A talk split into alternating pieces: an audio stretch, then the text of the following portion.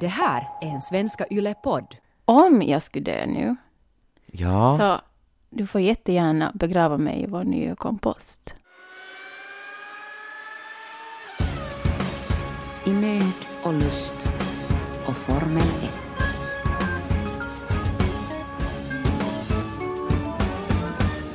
Jag är chockad över att jag har läst veckans stora Kimi-nyhet, men du har inte gjort det. Nu, nu har jag läst den. Ja. Eller egentligen så är det väl en antinyhet. Han har uttalat sig om eh, hur, hur jobbigt han tycker det är med, som han säger, all den här cirkusen kring sporten. Mm. Att, eh, att allt, allt som har med skvallerpress att göra och, och politik, då menar han kanske politiken inom stallet och hur det upphaussas och allt som inte har att bara, bara att göra med racing. Så, det, så säger han att det till och med kan vara skadligt för sporten. Det där är ju intressant, jag tycker att, eh, jag, jag tycker att Kimi har delvis rätt i att tycka och känna så, men sen samtidigt är det ju dubbelt för att det är ju, det är ju all drama och all såpoperi och all human interest som ändå gör mycket där kring för en som följer med sporten.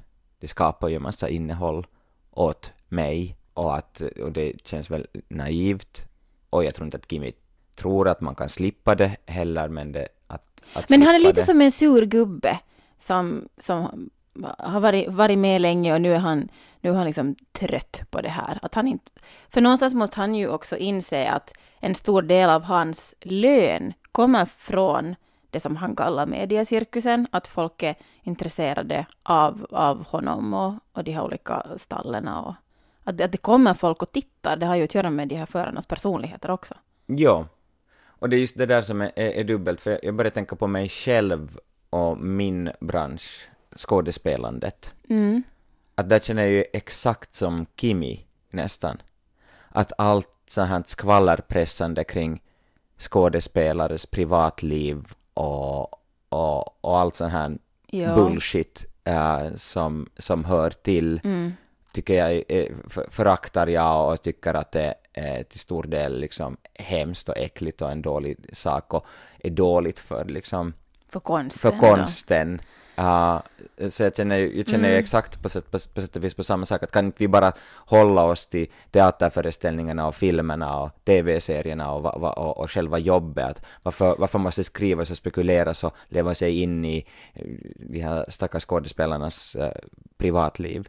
Ja, men sen om du har en skådespelare som det skrivs mycket om i media så går folk också, så känner folk till den här personen och har större benägenhet att gå och se den här filmen. Exakt. Att kan du skilja åt, både i, i säg, sport, film och teater, kan du, kan du helt skilja åt det, de kapitalistiska liksom, krafterna från underhållningen, sporten och konsten? Ja, det, det, det går ju antagligen inte. Och, Eller och hur skulle det alltså, jag- se ut om man skulle göra det då? Ja men det går inte, alltså vi är ju människor. Det finns ingenting som är så intressant för människan som människan. Och det här sociala och det där spekulerande och, och att just också reflektera med sig själv att ja men han där är nog som jag eller hon där är nog en, en, en bra typ eller herregud ändå, såg du vad han gjorde? Nej, och vad har hon gjort? Man lever sig in i de här människorna och man har sina favoriter och man tittar på deras eh, ansiktsuttryck när de är på en fotbollsplan eller hör på deras intervjuer efteråt när de har kört ett Mm. race. Och det är ju klart att det, det måste vara så, för att vi är människor och vi, det, det är så vi fungerar Ja. som sociala djur. Alltså jo, Formel 1 är ju helt onödigt och ekologiskt och helt oförsvarbart och eh, en, en liksom tom cirkus eh, med bilar som åker runt, runt på en bana och sen en massa liksom just uh, skvaller och, och, och såpopera och, och massa energi där i kring men som, som sist och slutligen är, är helt och hållet meningslös, eller hur? Det där blir jättekonstigt nu, för du sätter du mig i en position där jag ska då försvara det här. Vill du försvara det? Du Nej, men jag menar, inte det finns ju så det. jättemycket som är meningslöst. Att det som är meningsfullt är väl det som får, får en människa att känna och tänka och leva. Ja, Och ja. om det för någon är formula, så då, så då är det det. Varför har vi bytt om Jag rollerna här? Vill du fortsätta försvara mitt Formel 1-intresse, älskling? Nej men alltså jag, det intressantaste egentligen med, eh, med det här att vi, har, att vi har pratat så mycket om formel är ju det där att komma in och förstå någonting som någon annan älskar som man själv aldrig annars skulle ge en chans. Ja, Att komma in i på något sätt någon en annans känslovärld eller en annan persons sätt att se på saker. Sådant som man, alltså om man bara pratar om våra sommerbubblor, så, så där, där man då ofta, det är det kretsar vad folk tycker är lika och Mm. en sociala kretsar också. Så då att jag, då, då säger jag det som en rikedom att jag får vara gift med en person som lär mig någonting utanför Någonting din egen bubbla. nytt. Ja, Ja. Fast, fastän detta någonting är sist och slutligen i grund och botten också med min egen erkä- mitt eget erkännande helt meningslöst. Ja, och det, det är fascinerande att man kan älska någonting som är helt meningslöst. Men sist och slutligen är ju allting meningslöst. Att det här är en absurd hobby, men livet är absurt. Känner du till den franska författaren Albert Camus? Det känner du säkert Jo. till. Ja, han skrev eh, en, en bok som hette, en liten så han essäbok, som hette Myten om Sis- Sisyfos. Ja, myten om Sisyfos är, är ju den här grekiska Stenen. grekiska, vad han var Zeus någon son eller någonting som blev dömd att, eh, att för evig tid det där knuffa upp en sten på ett berg och det ingick i att det där att alltid så fort han fick upp stenen på toppen av berget så rullade den ner till andra sidan av berget och så fick han börja om. Fick han ta några pauser där? Fick han liksom du, äta och sova och ha något hobbyn däremellan? Eller skulle han göra det här precis hela tiden? Jag tror att han måste göra det här precis hela tiden. I alla fall är myten nog beskriven, så jag tror inte att detaljerna finns riktigt där, att hur många snacks och hur många kaffepauser han fick Nej. ta. Men i alla fall en helt meningslös syssla som han måste göra om och om igen. Och det här är ju då, liksom vad Camus säger också, det här är livet, livet är äh, meningslöst. Och sen, och, och det gäller för, äh, och den absurda mannen, är mannen, människan, the absurd man, det, äh, det blir lite svårt, ja men den absurda människan äh, är den som har insett att det som vi alla håller på med här, lever, äh, betalar hyra, går till jobb, äter mat, tittar på TV och klipper tånaglarna, är helt meningslöst, Mm. sist och slutligen. Och det inte finns någon Men då för, för att vi mening. alla ska dö? För vi alla ska dö och Gud inte finns, liksom. Det finns ingen där som ger poäng och säger att du har levt ditt liv meningsfullt och bra. Utan det, det är nu bara materia och så dör vi. Men då är det som att för att det ska vara meningsfullt, eller då säger man inte samtidigt för att, för att livet ska kunna vara meningsfullt så ska du kunna, kunna, kunna få poäng, kunna mäta. Du ska kunna komma med ett, ett, eh, ett betyg till pärleporten som Mm. sen bestämmer någon sorts ditt fortsatta öde. Ja. Och, det, då, och, det skulle, ju- då, då, då finns det ju mening, då, då finns det någon som håller, som håller, ger betyg sen, keep scores, keeps scores. Eller karma, eller whatever du vill tro på. Men det där är ju att tro på för att man inte gästar tanken på att det här inte har någon mening, utan att det måste ju finnas någon som ger mig ett betyg i slutet av livet liksom. Hur bra man Men meningen kan ju vara att ha kiva här och nu. Ja, ja, ja, men det är lite det som, det är ju poängen i, i, i Camus eh, text, att den absurda människan är den som har insett att min liv är meningslöst, men ändå eh, väljer att leva. Och det är en absurd existens, och väljer att njuta av livet och, och se mening i, i livet. Och, och, och, och här är ju då, Formel 1 är ju det perfekta lilla mikrokosmoset för det meningslösa. Och att bry sig jättemycket om något poängsystem som man själv har hittat på. Och liksom sätta allt, och passion och tid, pengar, tårar, uh, se- utsätta sig för livsfara, de facto livsfara, för att uppnå mera poäng i det här helt godtyckligt valda poängsystemet och, och, och det där som man får beroende på vem som har kört snabbare runt en bana som dessutom är en sluten bana, så det leder ju ingen, det, jag älskar den här metaforen också, att det, det, det, det är bara Kör ett varv, runt, du kör bara samma, runt, runt samma, samma varv, samma, du, du kommer aldrig ur den där loopen. Så ditt liv är inte heller på väg någonstans, utan du är bara liksom på den här givna banan, och så kör du varv efter Så varv. menar du att, att Formel 1 i sin innersta kärna kan ses som en metafor för livets meningslöshet Ja. och hur man i det ändå hittar på Ja. en, en betydelsefull mening. En hyllning till absurditeten i livet. Det, det är vad Formel 1 i sitt innersta väsen är. Och sen finns det andra aspekter också, som när man ser, jag har en gammal video på Senna när han kör i sin McLaren, uh, Lap of Life heter det, och liksom när han är helt ett med bilen, och det är bara sådär magiskt, liksom att, bara så meditativt magiskt, så här zen-buddhistiskt nästan, uh, liksom man, man and machine, människan och maskinen går ihop till ett och, och, och är bara ett med banan, ett med bilen, ett med universum. Och det bara flyter, så här flow som är, som är helt magisk. Och det på något sätt också känns som att, ja men att, att No, men om vi tar de här religiösa sakerna så det är liksom, det, det är att vara nära, nära Gud på jorden, är att vara så där ett med, med allting som man gör. Du har ju ändå lite så här någon sorts andlighet i dig. Jag har ett väldigt ambivalent förhållande till andlighet. Ja. Ja. Nå- när man nu pratar, när vi nu pratar om liv och livets meningslöshet så är det ju nära att, till hans att prata om döden också. Och, Ja, ja, så här alla helgona till ära. ja, jag tror, jag tror att det skulle vara en jättebra deal för oss om jag skulle dö före dig. Oj, älskling, varför? Oj, varför det? Men för att jag tror, en här sak, jag tycker du är så mycket bättre på döden än vad jag är. Va- Att hantera döden då, eller vadå? Ja, att hantera döden och Så prata om jag- döden. Alltså jag är ju helt värdelös. Jag kan ju inte trösta en annan människa på en begravning. För att jag, oavsett, fast jag går på en främlingsbegravning så hulkgråter jag, sådär som bara Inte treåringar som gör.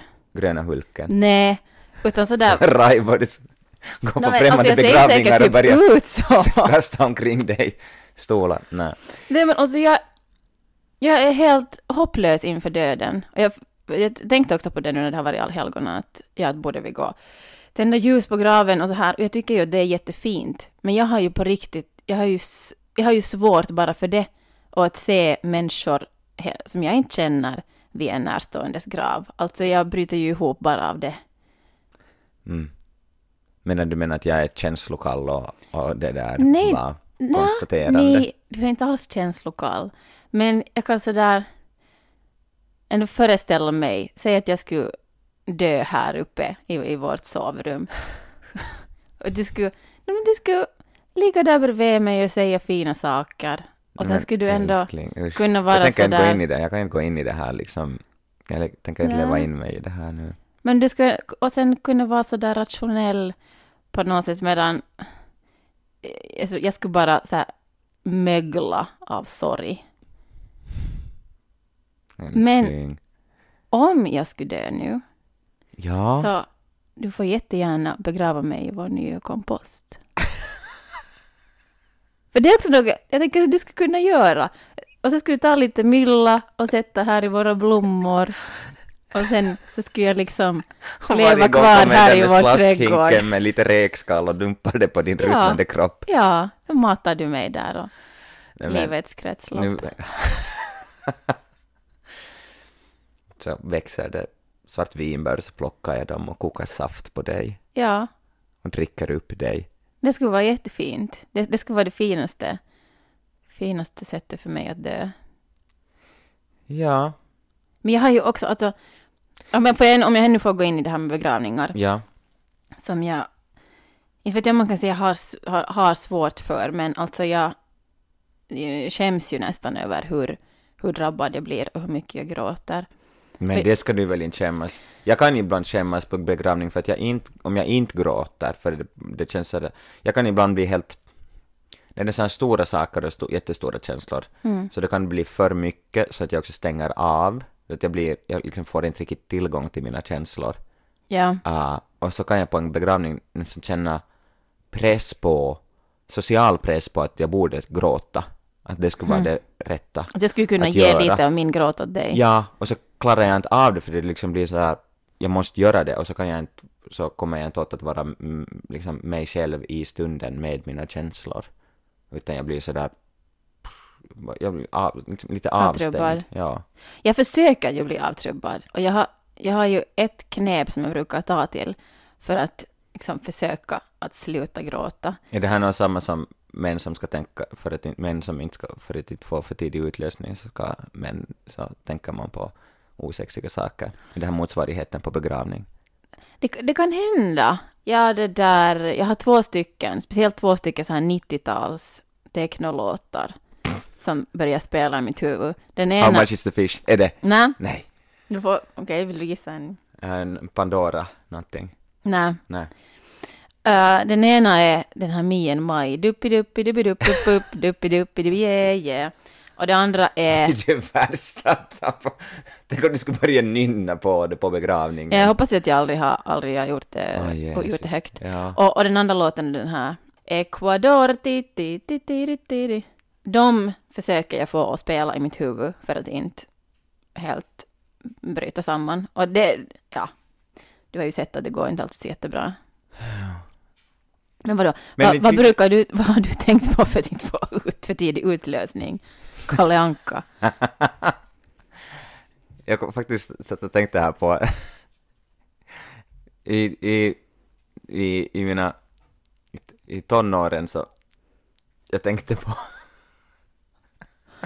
jag tänkte på en, en typs öron äh, hörselapparat Okej. ja tänkte på jag ska inte säga namn här men det där en, en typ en, en gymnasiekompis um, öronapparat Det var liksom det osexigaste. det var det osexigaste på något sätt. En sån här teknisk mojäng som var ful. Hon var bakom en, en, en dudes öra. Wow. Det här, det här är nog en, eh, en helt främmande, främmande värld för mig. Som tvingar sig att tänka på osexiga saker medan man har sex. Ja. Nej, det... Det närmaste jag har kommit är att jag en gång direkt efter en, en sexakt tänkte på Lill-Babs. Fast är inte hon lite sexy? Ja, hon är ju också väldigt död nu.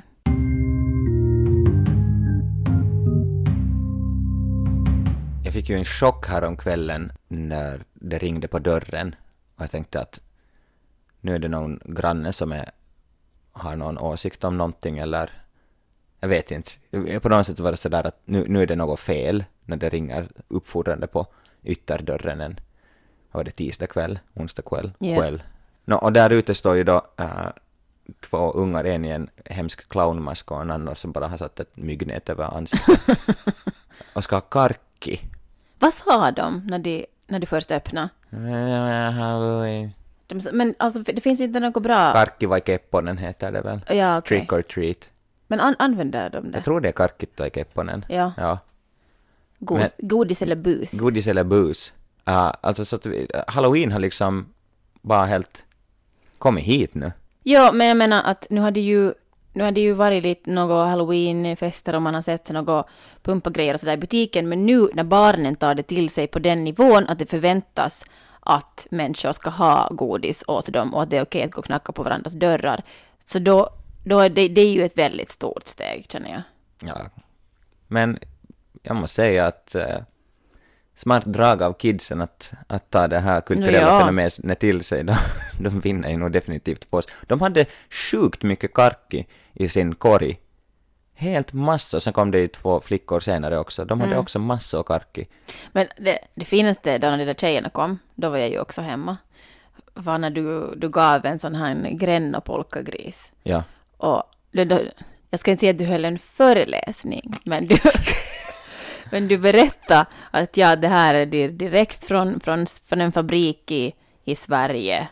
Och, så här att de skulle Ja, veta att, att uppskatta, uppskatta det. Det här att det här är inte vad som helst för, för Lidl-karki. Ja. Men det är snyggt alltså. Barnen i Finland har nu för tiden eh, både påsk och halloween att eh, gå och få gratis karki från grannarna. Måste jag säga, det, det är snyggt. Min kompis berättade att på, om hur de brukar göra, att de, de det där, att om de äggar ett hus, så man äggar det när det är kallt, så att de där äggen fryser på husväggen. Och sen på, så, på våren så börjar de, så tinar de Men och börjar ui. lukta så satan. Men alltså gör folk det här på riktigt? Ja. En annan, en annan var att man pissade på en plåt och satte den i frysen och sen så satte man in det i post, postlådan. Men vad i helvete? Okej. Och jag, jag som redan tänkte att jag var lite besviken på att det inte kom något bus. Men om vi, om vi skulle ha varit sådär Sorry kids, meillä ei ole mitään karkkia, så skulle de här tjejerna då satt sig och pissa på vår trappa menar du? Det- Du kan, du kan ta risken nästa gång de kommer och knackar. Apropå det där med att bli begraven i komposten, så, så just... Eh, jag tycker att det ändå är ett... Även om det är makabert så är det liksom... Jag förstår inte varför man ska sätta så mycket pengar på sådana här stora gravmonument och, och sånt. Du menar som, alltså, det, så på konstnärer har där på, på Sandud. Jo, no, de är ju fina. De är jättefina. De är ju jättefina. men då känns de också vissa ganska påkostade. Och pompösa. Väldigt Eller så pompösa. här presidenter som har sådana megastenar. Det var så, vi, där var, vi gick där förra året och så var det alla de här presidenternas megastenar och så var det Mauno Koivistos grav och den var jätteliten och anspråkslös och så var vi alla sådär att åh vad fint, se nu där har vi, han var nog ändå fin och sådär modest, vad heter det liksom? Anspråkslös. Anspråkslös, ödmjuk och Ja.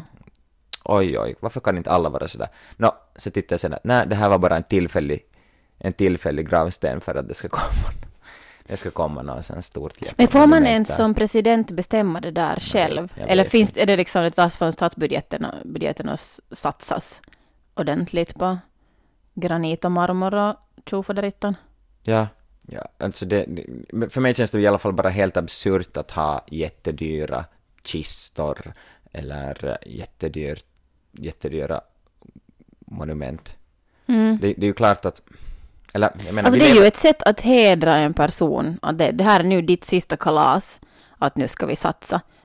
Nej men jag menar satsa, man kan ju satsa på begravningskaffe och satsa på de levande människorna liksom, det är ju, det är ju bra. Men, liksom, Ja. men, men på något sätt att bygga något monument över sig själv, så det, det, det, det där förstår jag mig inte riktigt på. Sen alltså en vanlig gravsten som ju alla har och, och, så vidare, det är nu bara konventioner så, så är det och, och det, det, det är ju helt fine att det, att ha, Får jag, får jag ännu säga en sak om min egen död? no, Du får inte servera smörgåstårta. vad ska jag servera på din begravning? Jag tycker fisksoppa är jättebra begravningsmat. Men det måste vara god. Det får inte vara seg lax. Laxen måste liksom vara bra. Ja men det där tycker jag är lite roligt. Varför kan inte, alltså att planera, att skriva så här instruktioner till att på mitt begravningskaffe så vill jag att den här menyn ska, ska det där eh, serveras. Då, då blir det ju en del av dig och så liksom minns vi dig också på något sätt via och du har planerat det här för oss, att så här ska det vara. Ja. Och, och planera en dramaturgi och då är vi liksom, du är där bortom graven och, och påverkar oss här levande. Jo, men man har en meny som säger någonting om den personen. Ja. Ja, men alltså, om, jag- nu, om jag nu skulle få välja så, så skulle det nog vara eh, skumpa och en, en krämig laxsoppa. Mycket bra val.